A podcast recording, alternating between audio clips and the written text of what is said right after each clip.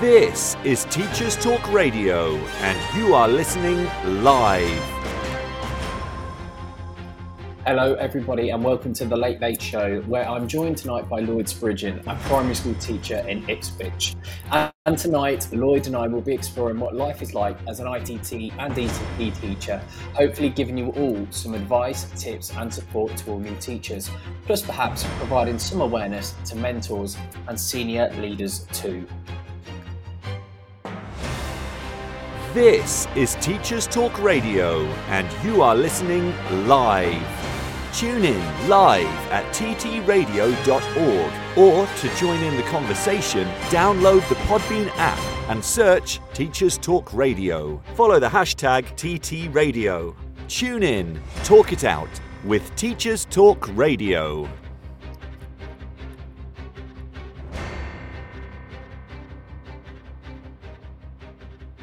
It's time for a fresh start to language learning. Pearson Edexcel's new student centred French, German, and Spanish 2024 GCSEs cater to the needs of all learners, regardless of their background, ability, or reason for studying. Rooted in learned language knowledge, their assessments are transparent and accessible, allowing all students to showcase their language skills. Through relatable content, the new Pearson Edexcel MFL GCSEs build a shared cultural capital that helps students develop an understanding of and appreciation for the wider world. Find out more at go.pearson.com forward slash MFL GCSE 24. This is Teachers Talk Radio, and this is Teachers Talk Radio News.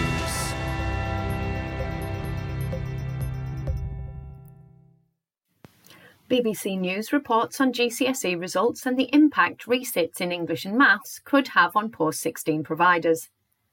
According to figures it has published on the news website, over 167,000 pupils in England received grade 3 or below in maths, whilst 172,000 failed English language. The number of pupils not achieving grade 4 in English language is highest for a decade. The Association of Colleges has estimated that the extra GCSE re- resits could cost around £16 million for the year, and highlighted the yo yo effect the pandemic has had on resits making planning a huge challenge. Julie McCulloch of Education Union ASCL said resits were demoralising for students and reform of English and maths qualifications was badly needed. Last year, only 20% of those retaking a maths GCSE achieved grade 4 or above. The BBC also reported on GCSE pass rates in England, Wales, and Northern Ireland as falling. The drop was steepest in England, but in Wales and Northern Ireland, grades were always meant to be higher.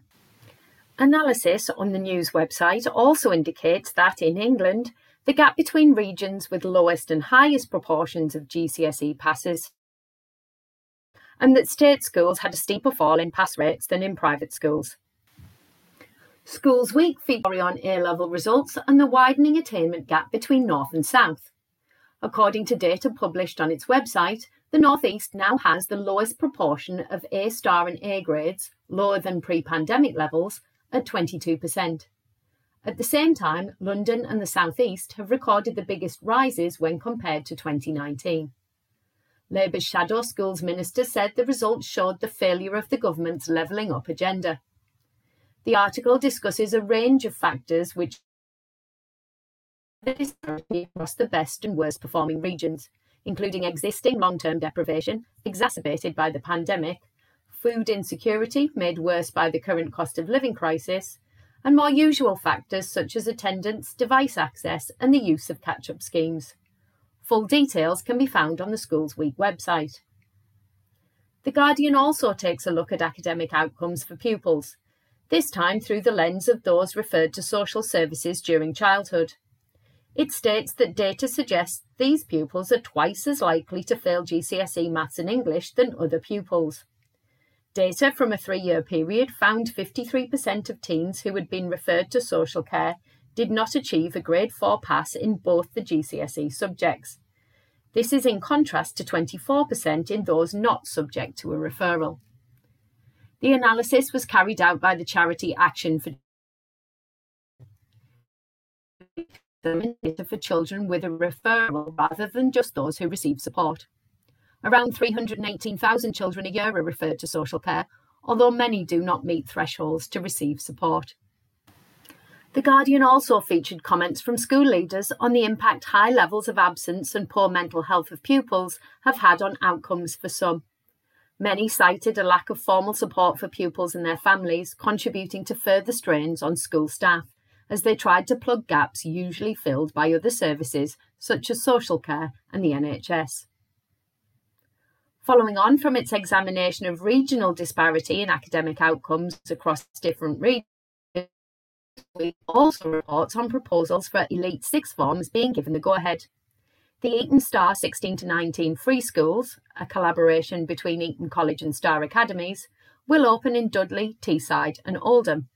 This is part of the 15 new free schools announced by government in the last week. The aim is to improve education standards and get more pupils from the North and Midlands to Oxbridge. The Sixth Form Colleges Association has, however, warned that more sixth forms could lead to existing high performing provision being unnecessarily disrupted. Eton College will provide financial and extracurricular support through its partnership with STAR. Education Secretary Gillian Keegan commented on the 15 new schools, saying, We want to make more good school places available to families. The 15 schools also include two new university technology colleges, the first to be approved in five years, and a Brit School North to be opened in Bradford. The sixth form sector has reacted to the new plan, saying that in the 55 education investment areas, there are already enough colleges and school sixth forms in the areas to meet need. This has been your Teachers Talk Radio News with Joe Fox. Hello, everybody, and welcome to the Late Late Show with myself, Ritchie, and what is my second show for Teachers Talk Radio.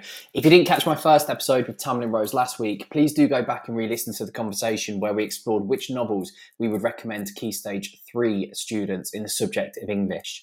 This week, I am pleased to say I'm joined by Lloyd Spridgeon, a person I know extremely well after spending my primary school and secondary school years with. Lloyd is going into his fourth year of teaching and the first uh, after becoming a fully qualified teacher after completing his ITT year and his ECT year two in July. Lloyd has taught a split class of years five and six and is now teaching a single year five class from September. Lloyd, thank you so much for joining me tonight in what is the final week of our six weeks holiday, he says with tears in his eyes. Firstly, how are you? And uh, secondly, are you excited for the new academic year?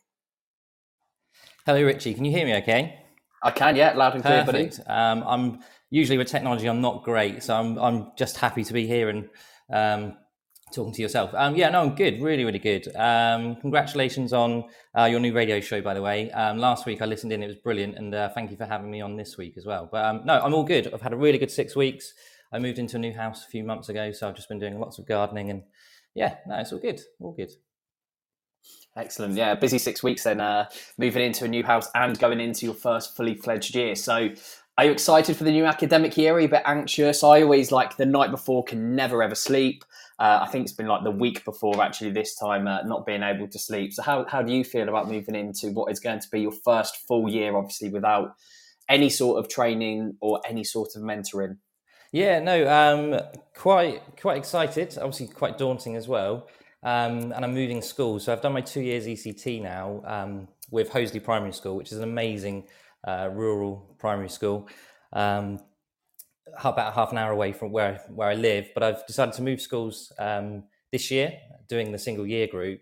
So that's in itself presenting, you know, excitement with new children, new staff, but also quite quite daunting there as well because obviously it's a again fully on my own uh, in a whole new school. But no, overall, I'm quite excited about it.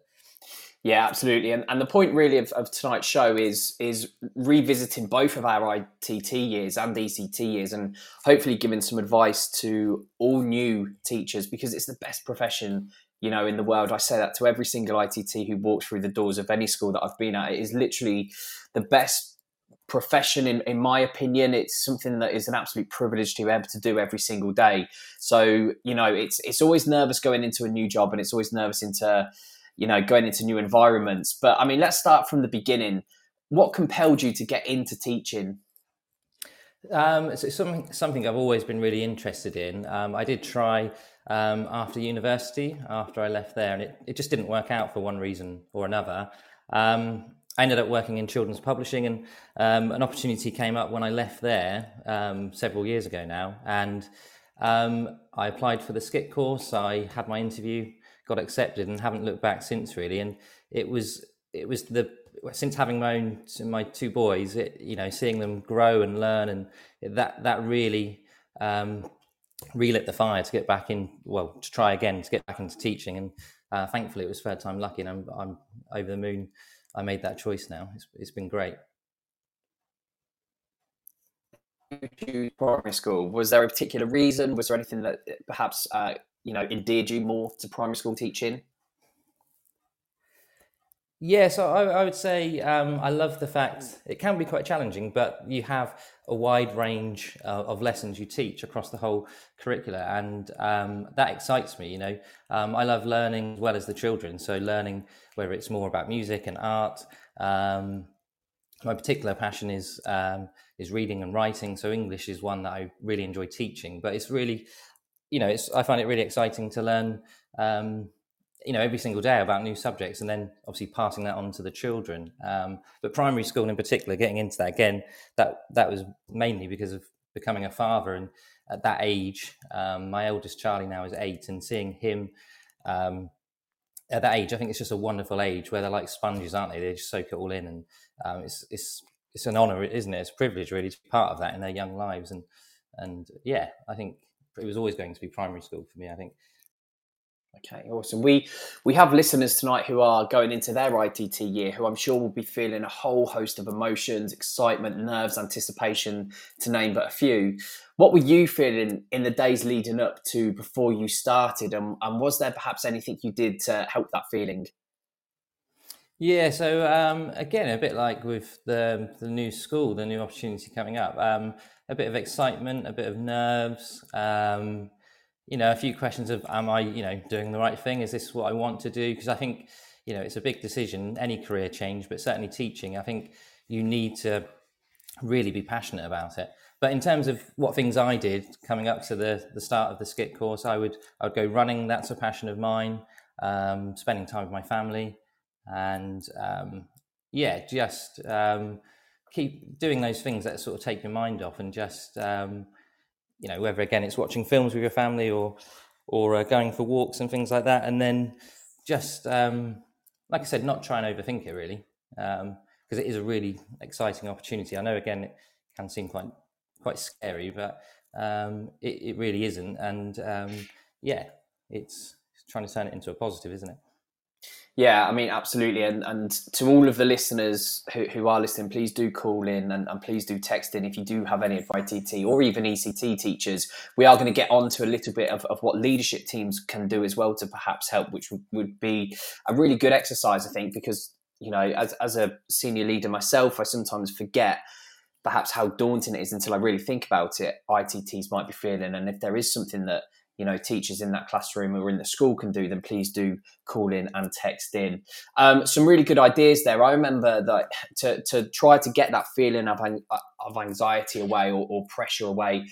I personally used to exercise, I listen, listen, to music, and some really weird things. Is obviously, you know, being a big fan of Liverpool Football Club, I used to go through the squad numbers uh, in my head while I was trying to get to sleep, like who plays number one, who's number two, who's number three. And if that didn't work, I'd go through the Premier League table and try and list all the Premier League teams. And if that didn't work, I'd go through all of the managers as well. And that's something like just to try to clear your head, you know, try to demist everything that's going on in there. Because once you can see clearer, as you said, Lloyd, it's not that scary. You know, once you've got everything in order and once you've cleared your mind, I think that you know you're you're in a really good state and hopefully that will help a couple of people out now as you know i'm a secondary school teacher and one of the first things that i remember about my itt year was actually the first two weeks i had was at university and the amount of people who enrolled on the course it must have been between 60 70 people and I remember thinking to myself, like, wow, this is going to be amazing. Meeting all of these people and having all of this like networking base that we can, you know, support each other, we can bond and help each other, and perhaps more importantly, vent to each other. And then we were asked to go into different rooms. One room was for primary school, this big lecture room, and one for secondary school, again, another big lecture room. And as I walked into the second room, for all subjects, by the way, not just English secondary, only 13 followed. Now, out of 60, 70 people, only 14 of us was there for secondary school training. All the rest were primary. And for me, that completely blew my mind. I could not believe how many ITTs were primary school ITTs. Now, I actually became quite good friends, and we had a really solid group of 14 people and, and formed a cool little unit where we did, you know, vent and, and support and help each other. But for you, in that primary school setting where there is, in my experience, a lot more, did you have a similar experience? where you able to, like, you know, group up with people, experiences? Um, it's kind of, yeah, kind of a funny question that one because it's sort of a yes and yes and no to be honest. Because um, unfortunately, so my SCITT year started September 2020. So um, sadly, earlier that year is when um, COVID first came about. So we we had a co- cohort of about 30 um, others on the course. Um, I think I think there was probably about I want to say there was about maybe 60 primary uh, SCITT uh, training teachers but they'd uh, split them into various cohorts. So there was 30 in mine. Um, but because of the, the, restrictions, we weren't able to meet in person. Um, all of our lectures up until the following May was all all remote and online. So that was quite a struggle, to be honest. But we did have a WhatsApp group set up straight from the off in, in September of 2020, um, and we did do various Zoom calls early doors to sort of introduce ourselves and get to know one another. And that did did really help. And we had that group, that WhatsApp group for that whole entire year. Um, and that did bring us, you know, all quite close together, I feel. Um, like I said, in what was a very difficult time. Um, but then when May came about, um, we were able to go for those last sort of few weeks of the course and meet in person at various uh, lectures and seminars. And that was really nice, seeing all these people that you've been on this journey with. Um, but yeah, it was uh, it was it's definitely something I would recommend. You know, whether now you have those groups you can meet in person, um, build those relationships, get those numbers, because those people, um, and like in your case, friends, or you know, lifelong friends you can make there will they will get you through. So definitely uh, draw down on that. Yeah, so I mean, you know, that must have been completely uh, surreal, really, for you to to to go through that because my university days were every Monday. So as well as the first two weeks, we had every Monday in uh, in university. And I remember those Mondays. Everyone dreads the Mondays, don't they? But actually, those Mondays yeah. for me, even having to drive from Peterborough to Northampton because my university was at Northampton uh, for teaching. Um, I, I, actually didn't mind those Mondays. You know, getting up at five in the morning and and having a, having the drive over. And then all the things that I was perhaps anxious about, you know, I spoke to my friends, I spoke to you know my mentors there, and by Tuesday I was raring to go. I had everything all ready and set out to go. I mean, you obviously didn't have that, but you know, did you find still that support network in there, or actually did you feel that you would have benefited perhaps slightly with actually people and, and talking to people, bouncing ideas off each other as well uh, in person.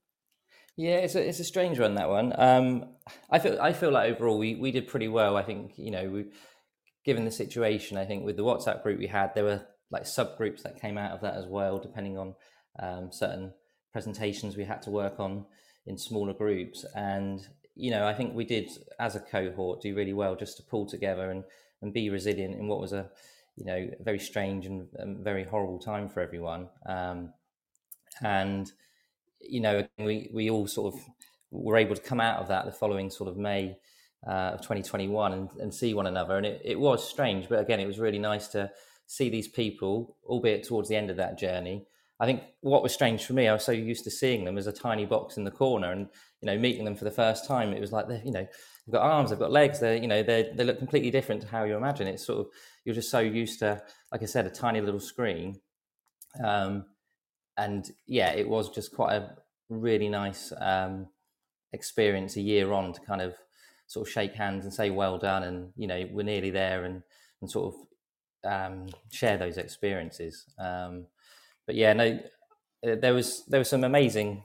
Just to quickly add, Richard, there were some amazing lecturers uh, mentors. Um, so I did my SCITT through Essex and Thames primary SCITT, and you know, our lecture times were remote half ten to two, uh, all on Zoom, and so it was condensed down.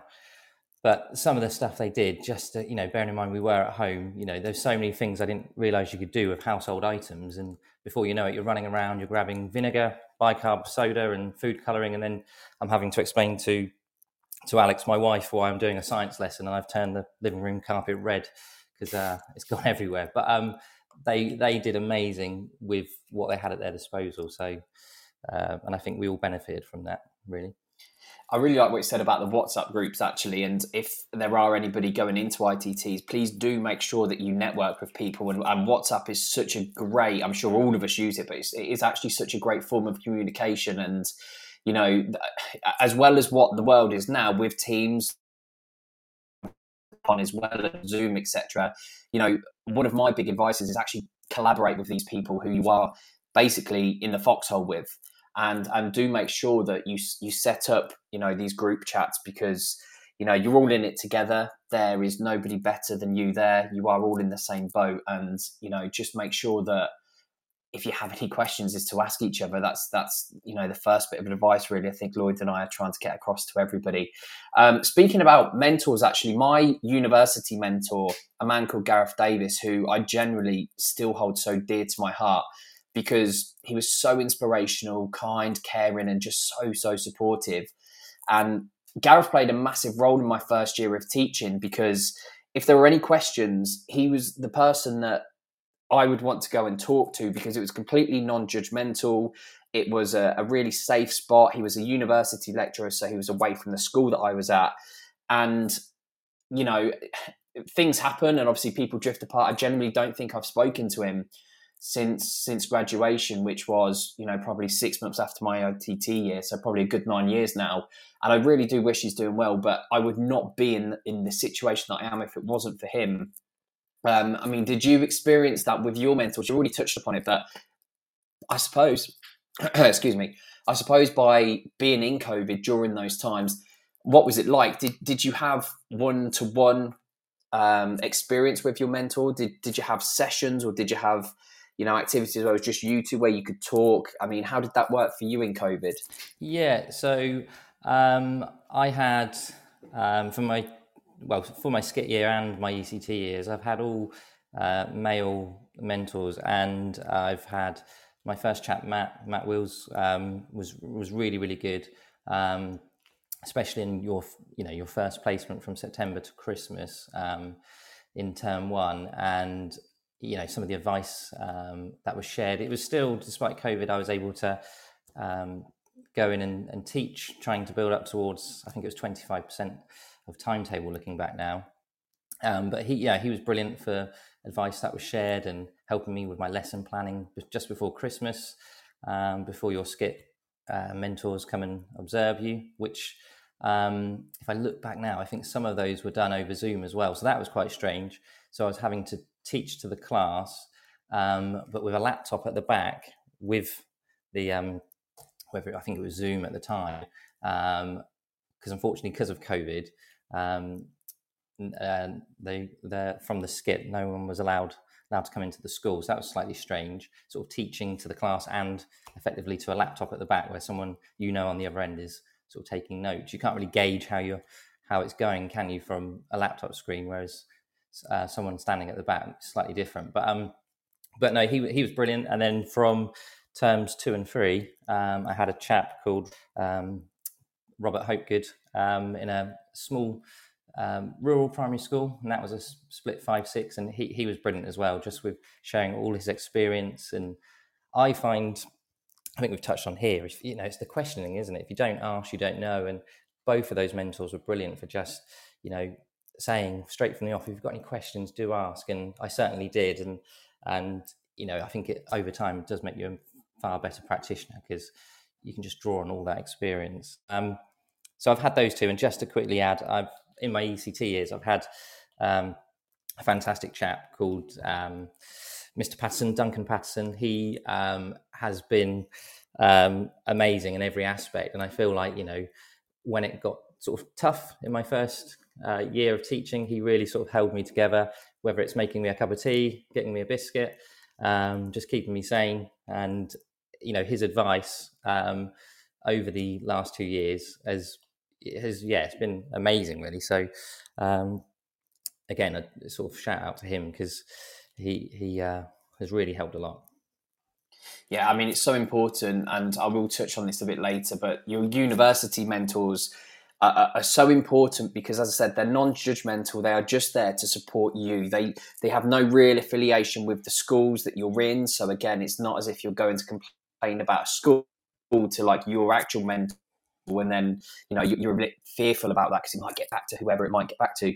These guys are completely neutral, you know. And for me, another piece of advice for for all ITT and ECTs listening is to absolutely make sure that you try to you know grab every single nugget of information from these people because they have such a wealth of knowledge and they generally care about the profession of teaching. I believe anyway, you know, because that's what they're there for, and you know creating a really good atmosphere and a really good relationship with those people, in my experience, has always been you know integral. And after my first year. Uh, uh, being an ITT, I went on to be an NQT. So I didn't have that two year support program that the ECTs do. And I think that two year is, is so much better because I know that after I came out of my NQT year, I almost didn't feel ready um, to have like all support like wiped away from me. And that to me was, was far more daunting than actually, you know, my NQT year was because I always knew I had that base of support in there.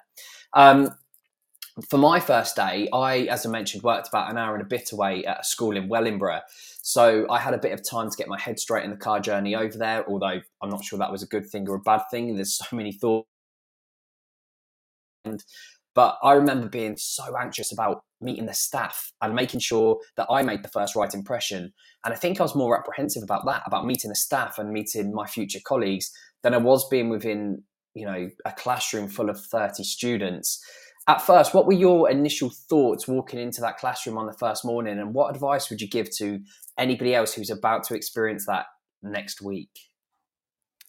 So, um, like you've mentioned there, um, just just trying to relax um, and not necessarily worrying and being sort of head up on making those relationships with the staff as such because that will that will come over time. Um, you've got your staff room um, visits and your breaks and lunches, and those relationships will form form over time. But um, I think it's just focusing sort of on your your class in hand. Um, obviously, if you've had a usually you get a handover with uh, with your mentor, or you get an introduction, don't you, a few days before. Um, and so that sort of breaks the ice, which is quite nice um, if you've had that opportunity. And um, just going back to just quickly, Ritchie, what you said, a point about obviously using these mentors and drawing on their experience and and um, you know they've been there, seen it, done it, got the t-shirt. Um, I think also it's you know it's it's all stuff, isn't it? It's the TAs as well, and especially you know depending on what class you're going into, um, the TAs are they're a godsend, aren't they? They're fantastic, and it's it's making sure you're asking them, you know, about certain children and dynamics in the class, and and those little snippets of advice. And did I do this okay? And what would you recommend? Because they've they've been there in that classroom um, longer than yourself in the first instance, and they're really useful as well. But um, yeah, I would say just not to overthink it. Um, try and turn those nerves into sort of you know real nice bubbly excitement because you're going to do something amazing and just seeing those children's faces for the first time, your nerves will just wash away. Definitely, it, it, it's brilliant when that first meet and greet happens with your class. It's it's wonderful. Yeah, I um, I think that's such, such great advice is using ETAs, and I always say to to any new staff as well who who walk through the doors, make friends with your TA, make friends with the cleaners, make friends with the IT guys, and make friends with site team. They should be your first four people that you make friends with, or first four groups of people that you make friends with, because you will definitely need them every single day. So again, all ITTs and ECTs, they're people you want to go and talk to because you definitely will need their help at some point. So um, again, TAs, such a wealth of knowledge in terms of when it comes to the students about what works well with students, about what group dynamics, as you quite rightly said as well, works well. So definitely, definitely, again, you know, make make sure that you are talking to those people too. So you've walked into the classroom. I mean, one of my first lessons, I was thrown right in at the deep end, uh, year 11s. So, you know, 16 year olds. And whilst I'm, you know, almost double their age, it's still quite a daunting experience. Now, obviously, it, you know, it, I, am not saying that I was by any means intimidated by year 11s, but you know that these are the cats with the attitude, perhaps, and these are the cats that have seen it and done it all. How did you feel walking in on that first day? What sort of uh, emotions were you feeling on the first morning with this, with the actual students? Since you've done your two days of training. So, um, the, how it how it happened or how it transpired from um, my first the start of my course was going into school, so that was sort of day one for me. Um, and um, I'll be honest, it was it felt like I was back at school myself in some respects. You know, you get all those yeah. nerves bubbling away and things like that. But then um, Matt was great, sort of uh, introducing himself in person, getting me into the class, having a walk around the class and obviously the overall school. You have your meets and greets with various staff as you're going around as well. And then when the kids come in, um, my first part of the morning was just literally sitting down and going around and and uh, building those relationships and finding out you know their names obviously um, you know what they like what they don't like um, you know whether that's about school or um, outside of that and just yeah building those relationships um, early doors and i think that was really good um, a good way of doing it because it sort of breaks the ice between you and your class that you are going to be uh, building up to teaching um, cons- you know, considerably before Christmas. So um, I think doing that to start with was a really good way because it definitely helped build up my confidence rather than just um, being told this is uh, Mr. Spridgeon, um, he'll be teaching you at some point, and and then being thrown in the deep end of a few days later. It was sort of really nice just to go and yeah start building relationships with um, in in your yeah, I think that's really good advice actually because in my first two weeks, I um, I was just observing, like purely observing in the first two weeks, and I think what you you could easily do, and I perhaps did in the first maybe day or two, was just sit, make notes, take everything in, absorb everything. But actually, what was far more beneficial after I what I did find was actually going around and talking to the students, not only building relationships, but actually seeing how they learn. Um, again, questions that new ITTs or ECTs could ask for new groups is um, what you know whatever the teacher's doing like is this a good way for you to learn is this you know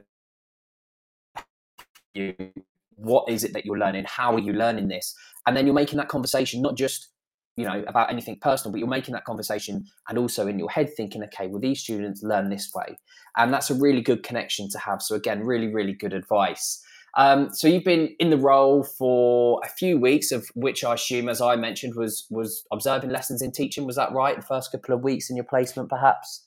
Yeah, um, pretty much um, observing lessons, um, taking notes, and then sort of building up towards um, teaching a part of a lesson my, myself independently. Yeah. Okay, so after that, then you've been handing the reins, as you've mentioned, and doing perhaps little parts of lessons. So in my day of teacher training, we had starters and plenaries. Nowadays, we have sit down activities, silent starts, lesson postcards, and many, many more. But essentially, teaching smaller parts of the lesson. How was the first few lessons that you did? Yeah, um, I probably yeah they felt okay. I'm, I'm probably probably um, if I had an out of body experience, probably not. But um, I know I've um, I struggled, and I still do. I'm happy to admit that. There's no shame in this with my time management. Um, depending on what I'm teaching, uh, I'm not sure if you you know share this, Ritchie, but you, I get so absorbed in stuff, and if I'm really passionate about it.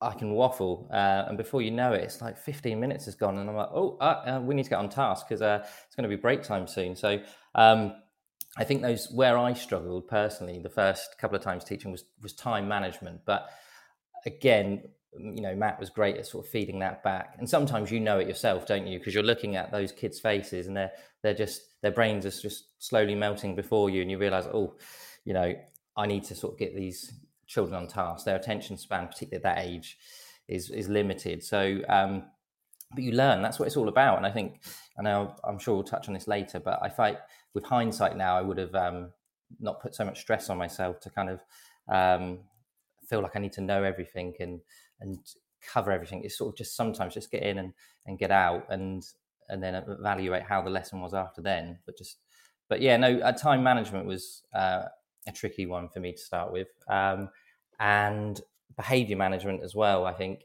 because you know it wasn't my class, and you're coming into it, aren't you? Slowly building up, and it, it is strange when you're teaching someone else's class, and that's one thing I've noticed since qualifying that it is so much different. Um, but yeah, again, you you just um, you've started to know their names, you start to know how they what they respond to, and and you start to find your style as well. So it's a really nice time in your early teaching uh, early teaching career where you know you're learning a lot about yourself as well. So I, I would again flip that into a positive and think about you know forget about it being your f- first couple of times teaching and you know how that might be quite scary but flip it and think well actually it's quite exciting i see if i need to if i'm a teacher that sort of needs to raise my voice more if i do more verbal nods and and stuff like that and you really find out a lot about yourself as as well as the children so it's quite it's quite it's quite good i think yeah, I mean, time management. I think it, with the two the two things that you said there is perhaps something that ninety percent of teachers would struggle with in their first couple of lessons because that time management. You can plan whatever you like, but if, if certain students have questions that, quite frankly, need to be answered about the subject, then you need to answer them. And five or ten minutes could have gone, and then your plan has sort of been kibosh, but actually in a good way. So if people are listening and people are struggling with time management, at the, to- at the minutes that you think, oh, I should have spent 15 minutes on that, but I ended up spending 25. Well, actually, was that extra 10 minutes worth it? Because if it was, and the students gained something from it, then it's not a waste.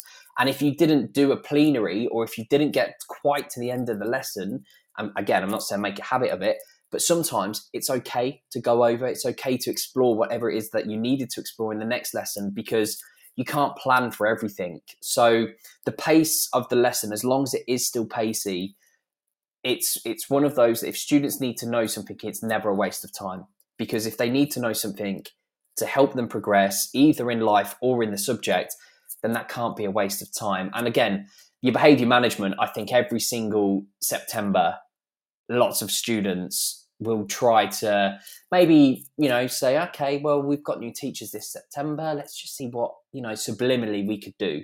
And you know it is one of those that all new teachers you know and existing teachers do fret about that behavior management but you've just got to be clear you've got to be consistent and you've got to stay, stay strong with your beliefs as well. And i do think lots of behavior management as you quite rightly said starts with building the relationships of the students. Once you've got a relationship with the students your behavior management comes non-existent really you just have to be consistent because the students know what to expect of you and you know what to expect with those students. So as long as your boundaries are clear, you know, hopefully everyone's behavior management should fall into place as well. I mean, what tips would you give yourself then in hindsight?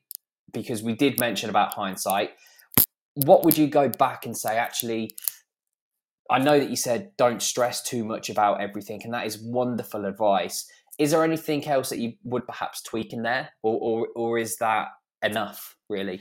I, I would definitely say the biggest bit of advice I could share is don't feel like you need to know everything. Uh, even now, um, I think, you know, certainly from my point of view, um, going into that SCITT year, I felt like if I was teaching that that English lesson or that maths lesson, I felt like to be like a if it was maths like Carol Vorderman and just know all off the back of my hand. And I think that's impossible, especially again for me and my experience at primary, where you're having all these different subjects thrown at you quite quickly, and particularly after Christmas. And don't be afraid to just take a deep breath and realize, you know, I don't know everything. That's completely natural. Um, and actually, sometimes, and you'll learn this over time, sort of pushing it back on the children. And if they ask you a question, you could, and you're not sure of yourself, you know, well, how do you think we could, how do you think we could find that out? What resources do we have?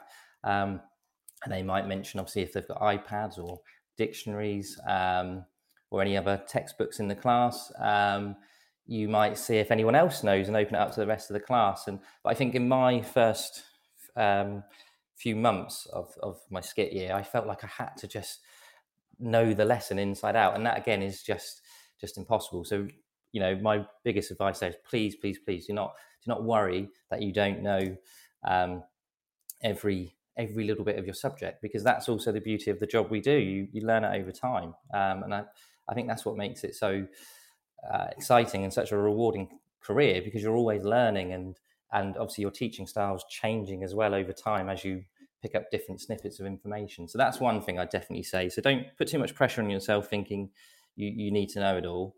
Um, again, I think we've mentioned about asking lots of questions, um, you know, not just to your mentors, but to the wider uh, school staff as you build up those relationships. And um, coming out of that as well, you know, outside of your, your day at school, if there's anything that helps sort of take your mind off, whether that's running, time with your family, going for a walk, walking the dog, um, reading, anything like that. And when I say reading, something you know away from the course, um, I would definitely recommend that just to give you a little bit of a, a mental break, really. The role of the mentor, in, in my opinion, and we've we've both touched on this, really, is absolutely vital in any ITT's career. Perhaps, in fact, the most important part. And I was so fortunate to have a wonderful mentor who I still say to this day is one of the best teachers I've ever seen teach, um, called Claire Williams, who without her, I'm certain I wouldn't be where I am today. She was just so thorough. She always made me question, you know, every single aspect of my lesson, as in, you know, how could I have made it better and what worked. And it it wasn't it wasn't a continuous barrage of you should do this and you should do that. It was actually getting me to think. And I think, you know, advice when it comes to having that mentor and, and having that relationship, because you do need a relationship with your mentor, is again, you know, take on board what it is that they're saying. Don't be too defensive. And, you know, I remember so many times the, the dreaded question, well, how do you think that went? And for me, it was a dreading question because you don't ever want to be too harsh on yourself because you, you don't want to necessarily like say, oh, I'm really bad and rah rah, or I should have done this better. You have to actually own what you've done really well. And and I would say to everybody listening, think about the positives just as much as you do the negatives because you know if you were like me you might think about the negatives that five minutes you know where actually you what you did was fine but this is what could have made it better and you're not thinking about the other 50 or 55 minutes that actually went really well so again everybody listening please do focus on those positives um, you spoke about your mentor as well. How much of an impact did they have on on your career? So um, yeah, huge. Um, I think certainly helped get me through that that SCITT year. Both Matt and um, Robert, who I've mentioned, um, again, just being really supportive, really constructive with any with any feedback, and again, you do sometimes feel like you you take it on board. You know, oh, and you sometimes can but it, they're doing it because they want you to improve, and they're you know whether it, in my case, might have been time management, um, and then when you're driving back home, like you mentioned, sometimes a drive can be a good or a bad thing, but then you start over, you can start analyzing it, and you're like, actually, no, they're they're saying this stuff because they're right. Actually, that lesson did take a little while to get onto task, and and um, you know, I completely, you know, now agree with their feedback. So they were both really fantastic for that. And then in my ECT uh, years, the two years just gone, um, Duncan's just again been really good.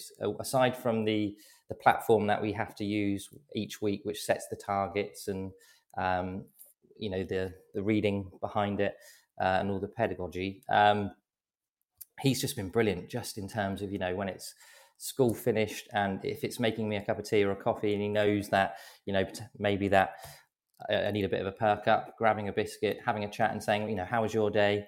uh, and then just sharing his advice. Um, you know, I've got so much from that, um, and you know, it's thanks to him that you know I'm you know still teaching because um, you know in those first couple of years it can feel quite quite tough, and you do need that support network. Um, you know, it's not just Duncan; the, the whole staff at Hoseley have been fantastic as well, and um, I think yeah, they if you get a good mentor, then you you have lucked out, and it is you know draw down and draw down on them. And Duncan has been brilliant for that.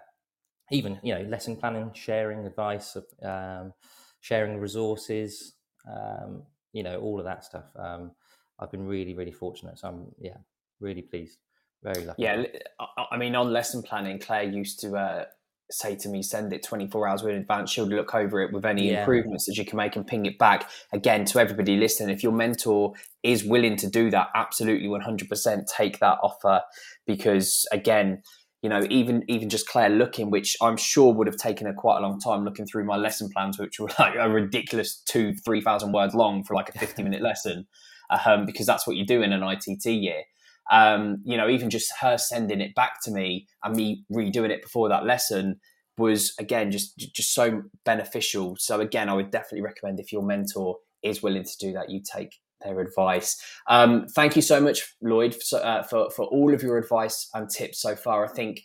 As we've said to the most important thing in teaching and perhaps life is that if you're not sure of something, then ask. We both said it. It shows signs of strength to ask for help, not weakness. And something I've always said to my ITTs who I've mentored in the past and who have been in either my department or as you know head of English or assistant principal because if you don't know how are you supposed to if you don't ask It's time for a fresh start to language learning. Pearson Edexcel's new student centered French, German, and Spanish 2024 GCSEs cater to the needs of all learners, regardless of their background, ability, or reason for studying. Rooted in learned language knowledge, their assessments are transparent and accessible, allowing all students to showcase their language skills. Through inclusive and relatable content, the new Pearson Edexcel MFL GCSEs build a shared cultural capital that helps students develop an understanding of and appreciation for the wider world. Find out more at go.pearson.com forward slash MFL GCSE 24.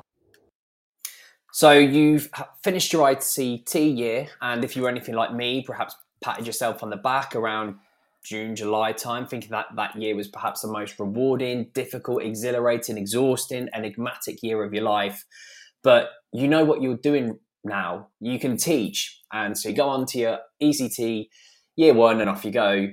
Only to find out, for me, undoubtedly, that this ECT year is actually going to be much harder than your ITT year ever was. I mean, was that the same for you?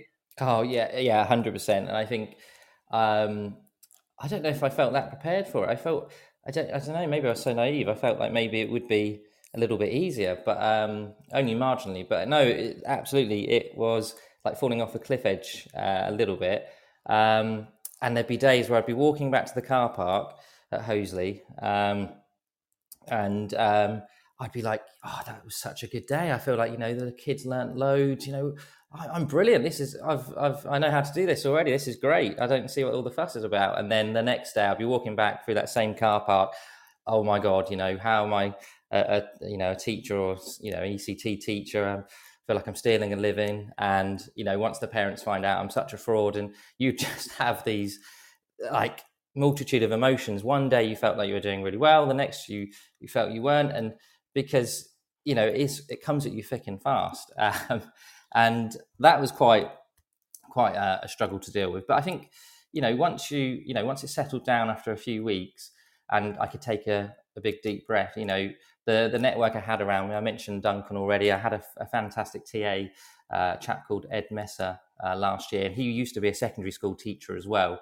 Um, so I was very lucky to um, be able to draw on his experience, and um, you know that helped get me through as well. But no, you are right. You um, it is it is definitely harder um, than your training year, but it, it's only going to get better. And um, you know, if you've got a good network around you, you find over time that it starts it starts improving and before you know it the year is gone you take a big deep breath again like your SCITT year and you're like actually no i, I can do this i've just done year one um, and now with the extra year ect like you said the extra extra year you have that as well just to give you that little bit of extra support and mentorship and um, i'm hoping that will help you know not only just get more people into teaching but retain them as well by having that extra years um, uh, guidance so yeah Yeah, I mean, my ECT year was called an NQT year and it only lasted one year. And essentially, I just had, instead of a lesson observation, I mean, I had feedback in my ITT year after every single lesson, which was great. But I also had a, a teacher in that class for every single lesson as well. So I was never on my own. But my NQT year, I had like one meeting with my mentor a week, which was all about of an hour. And then I probably had one lesson observation every two or three weeks. So I went from complete support to just not too much support. And you know, for me, that was that was the difficulty. Was like, well, am I doing this right? Like, uh, am I okay? And it's it, it's that self doubt like that, that you mentioned yeah. really, and almost that imposter syndrome that thinks, oh no, like I just want to do a good job. But again, it's it's speaking to people as you've said. So that extension, I believe, the ECT years is such a, a positive move that it is now extended to two years. I mean, I obviously didn't go through the second year ECT, so for anybody listening who's an ITT or first year ECT or maybe even going into their second year ECT, how did your second year work in terms of workload? Was it an increase of the previous year at all? So I feel like the the ECT program, it felt the, the year just gone quite repetitive. It's very similar to year one. Yeah, you look at your behaviour management, your pedagogy, um, and your subject knowledge. But I think because you, you know, in hindsight now, I think doing it again and doing very similar targets, which again Duncan and I would do on a weekly basis, I think that does help them build up your confidence because you you know you can do it. You did it last year, and you're just doing it again, just with, um, you know, just building on your teaching uh, style. So, you know, I think yeah, having that extra year, um, and then also having that, that opportunity still to to have those chats with your mentor, um, and um, getting all that guidance is really useful. Um, you're still off timetable; it reduces slightly. So in year one, you get ten percent uh, as a year one ECT, and then I believe it drops down to five percent um, for year two. But I think roughly that works out to be uh, another hour or so. So you still get that extra hour's time to, you know, go off and um, check resources, um, do your ECT program, um, and um, any tasks that you've been set, and, and again reading up on pedagogy, um, which is really useful still. So yeah, um, I think it was overall good to kind of again you're going through the same motions as, as year one, but I think because you've done it you get a chance to do it again even better, and that helped really build build up my confidence, which I thought was great. Yeah, I mean, I I recall quite a lot of my lesson feedbacks, and uh, and fortunately, a lot of them were very very positive. But actually, it was quite humbling at times to to think I know that that lesson wasn't good, so I really don't know what my mentor is going to say. And obviously, they reflect that. And actually, it's quite humbling to go, okay, well, listen, I don't know everything. And that again is perfectly fine. So for everybody listening who might have a bad lesson, we all do. And it's about reflecting on that bad lesson and not letting it beat you down. Because I can guarantee that if you teach one bad lesson in that day or week, you constantly think about that one bad lesson as opposed to all of the good ones that you've taught. And, you know, it's, it, it's about trying to move, you know, move forward with a strong and supportive team, but also move forward positively in your own mind too.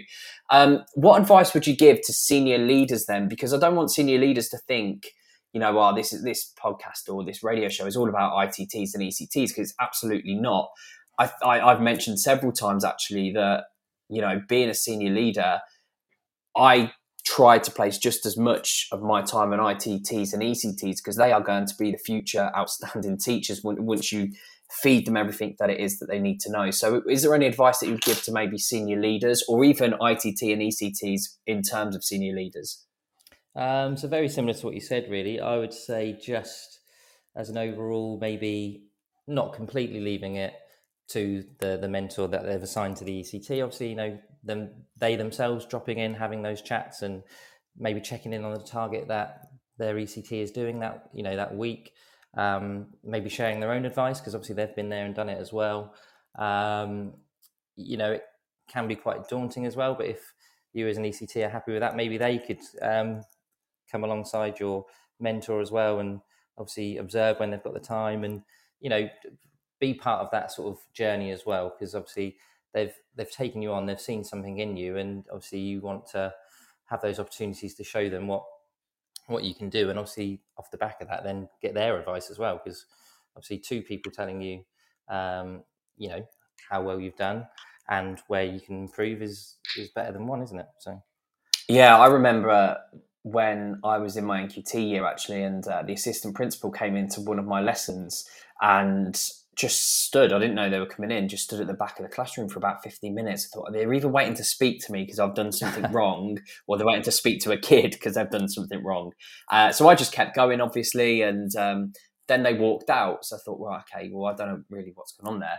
And they caught me in the canteen and just said, oh, I want to say, you know, really well done for that lesson, radi radi rah. And and that to me felt like that was you know as good as winning the lottery because for a senior leader to come over come over to me and make a point of it in front of my peers and my colleagues and my mentor and say that I, I did a good job you know that meant a lot to me so i try to to go into itt's lessons and offer them support but also if there was something good in there i absolutely make sure that i tell it to them as well because as you've said these people have invested in you and there should not be a hierarchy in a school. Like I've always said that there should never be a hierarchy. There should never be an us and them. But actually, these are the people that you want giving you a pat on the back. So my advice, you know, to senior leaders would be actually to to make sure that you go and, and say well done to them. Did anyone do that to you? What what sort of impact did it have, or would it have had, you know, on you if if that would have happened? Yeah, no, I've had that happen quite a lot. Um, so my previous head, uh, uh, a lady called Sarah. It's actually her birthday today. Happy birthday, Sarah! Um, birthday. She um, was great. She would come in as well, and similar to yourself, really, just observe and then just you know give you uh, live feedback. Sometimes, if um, once they're on task, the children maybe just pulling them aside and saying, you know what, I really, really like this, and um, wh- you know, why did you do this, and um, what do you think you could do differently next time, and just having those chats and um, in the moment as well was really good because um, then you could put it into practice and think, right, well, actually, once um, um, Sarah's gone, I'll obviously try the strategy she's just maybe shared with me and see if that works. And then obviously, you know, inevitably it, it did. And then um, you can then feed that back in the staff room later that day and be like, oh, great, thank you for that because I did do what you said and, um, you know, it worked really, really well. And so, and then you feel part of that that wider team, don't you? Again, I think it was really important and completely agree with what you said about there shouldn't be any hierarchy there. You're all one team with the same goal, which is the children at the heart of it. So I think the the overall um, leadership in terms of um, NQTs, ECTs, it's it's making them feel all a part of that. So yeah, and I was very fortunate as well with that too. That's a, a good point as well. Make sure that if if they do give you anything as well, is you know, go back and, and have that conversation. Oh, I tried this and this is what happened. And even if it didn't go to plan, it didn't quite go to plan here. So what else do you think I could do? Because again, it's building that positive relationships yeah. within people in school, within experienced people in school, and just drawing and eking out every single bit of knowledge that is possible. So again, really, really good tips. I'm I'm going to hand you some quick fire questions then, sure thing, um, yeah. and answer obviously honestly as you can. But um, you know, we're just going to do a quick round here. So they are quite hard questions, so I will allow you obviously some thinking time. Okay, brilliant. Thank you. what was your hardest part of your training? What was the hardest part of your training? Okay, so I would say coming into term three after Easter, um, touch and go on my SCITT course because I was still struggling with my time management. Um, so that was a difficult time. Um, you know, with my family as well. It's like got to see this through. Got to pass the course because I need to get a job and you know I've got bills to pay. And so that was a, a tough time. But again I asked the questions. I stayed positive.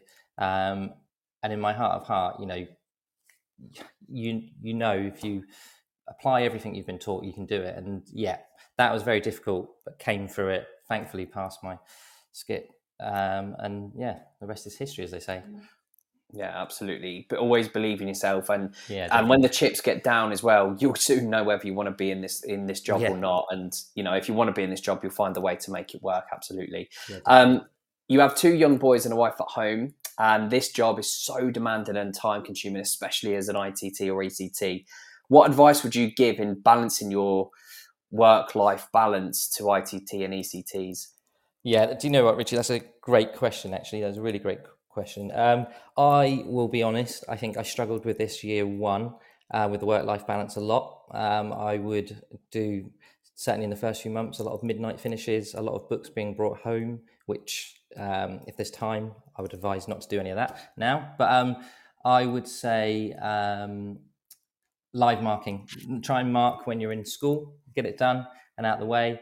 Um, try and do as much as you can in the morning if you're going early and stay late and get it done at school. And as soon as you leave school, that's it, done for the next day. Get your resources printed, go home, be with your family, um, and don't try not to think about school if you can rest of the evening. That's yeah. what I'd say there, definitely. Any advice you'd give to mentors? Um, have those chats, um, you know, regularly with your ECTs, like Duncan, if you can. If they make those teas, make those coffees, they do help. They are appreciated. Maybe throw in a biscuit as well, because we, you know, speaking for myself, I do like a biscuit. So, um, yeah, just having uh, informal chats as well. I think those after school ones and lunchtime ones, they go a long way as well. So I'd say that. And finally, for all runners, etc., I noticed on your profile picture that you ran and completed the London Marathon this year. So massive, massive congratulations Thank for doing that. Um, I'm running it next year. So any London Marathon tips or advice? Yeah, I would say biggest uh, bit of advice: just enjoy it. Um, don't you know be hit up on a time as such or anything like that. Enjoy it because the crowds are amazing.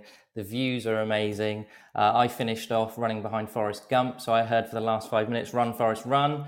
Um, so I couldn't help but smile, well, through gritted teeth after 25 miles. But just enjoy it. Um, you've worked hard for it, or you will have. Um, it's your moment to sort of put it into practice, so enjoy it. Definitely. Okay. Brilliant. Thank you so much for joining me today on this edition of the Late Late Show. As a friend, it's always a great, great moment to catch up. But as a person who has a passion for teaching and education, as I know you do, I wanted to thank you for your time today and for all of the insight, perception, and calmness that you brought to this radio show. I hope you enjoyed it as much as I have, and uh, I really wish you nothing but the best in this upcoming year and in your career as well. Thank you, Ritchie, and you too. All the best, and good luck with London as well. Yeah, thank you. I'll need it. Uh, join me next week on The Late Late Show, where I'll be joined by James Dean, an online educator, where we'll be discussing the impact of online education and how beneficial it can be. Thank you all for listening, either live or as a podcast on Teachers Talk Radio. I look forward to seeing you all next week. But for now, stay safe, take care, and see you soon. You've been listening to Teachers Talk Radio. Tune in live and listen back at ttradio.org. We look forward to hearing from you next time on Teachers Talk Radio.